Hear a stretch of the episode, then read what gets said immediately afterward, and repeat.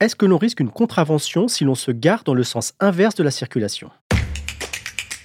Vous écoutez un podcast imaginé par Le Particulier, le média de référence pour mieux connaître vos droits au quotidien. Aujourd'hui, nous répondons à la question de Marion qui vient d'être verbalisée pour s'être garée dans le sens inverse de la circulation. Elle se demande si l'amende est justifiée. Alors à vos droits? Prêt?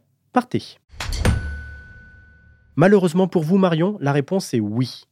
En agglomération, tout véhicule à l'arrêt ou en stationnement doit être positionné dans le sens de la circulation. Lorsque la chaussée est à double sens, vous devez garer votre véhicule de côté droit de la chaussée. Lorsque la voie est à sens unique, vous pouvez stationner indifféremment sur le côté droit ou gauche de la route, selon la configuration des lieux bien sûr.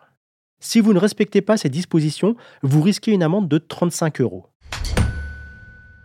Mais vérifiez tout de même s'il n'existe pas un arrêté municipal spécifique dans votre commune.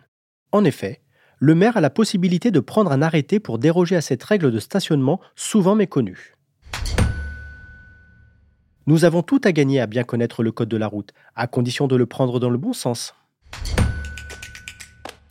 Je suis Arnaud Saugera, journaliste au particulier. Merci d'avoir écouté cet épisode.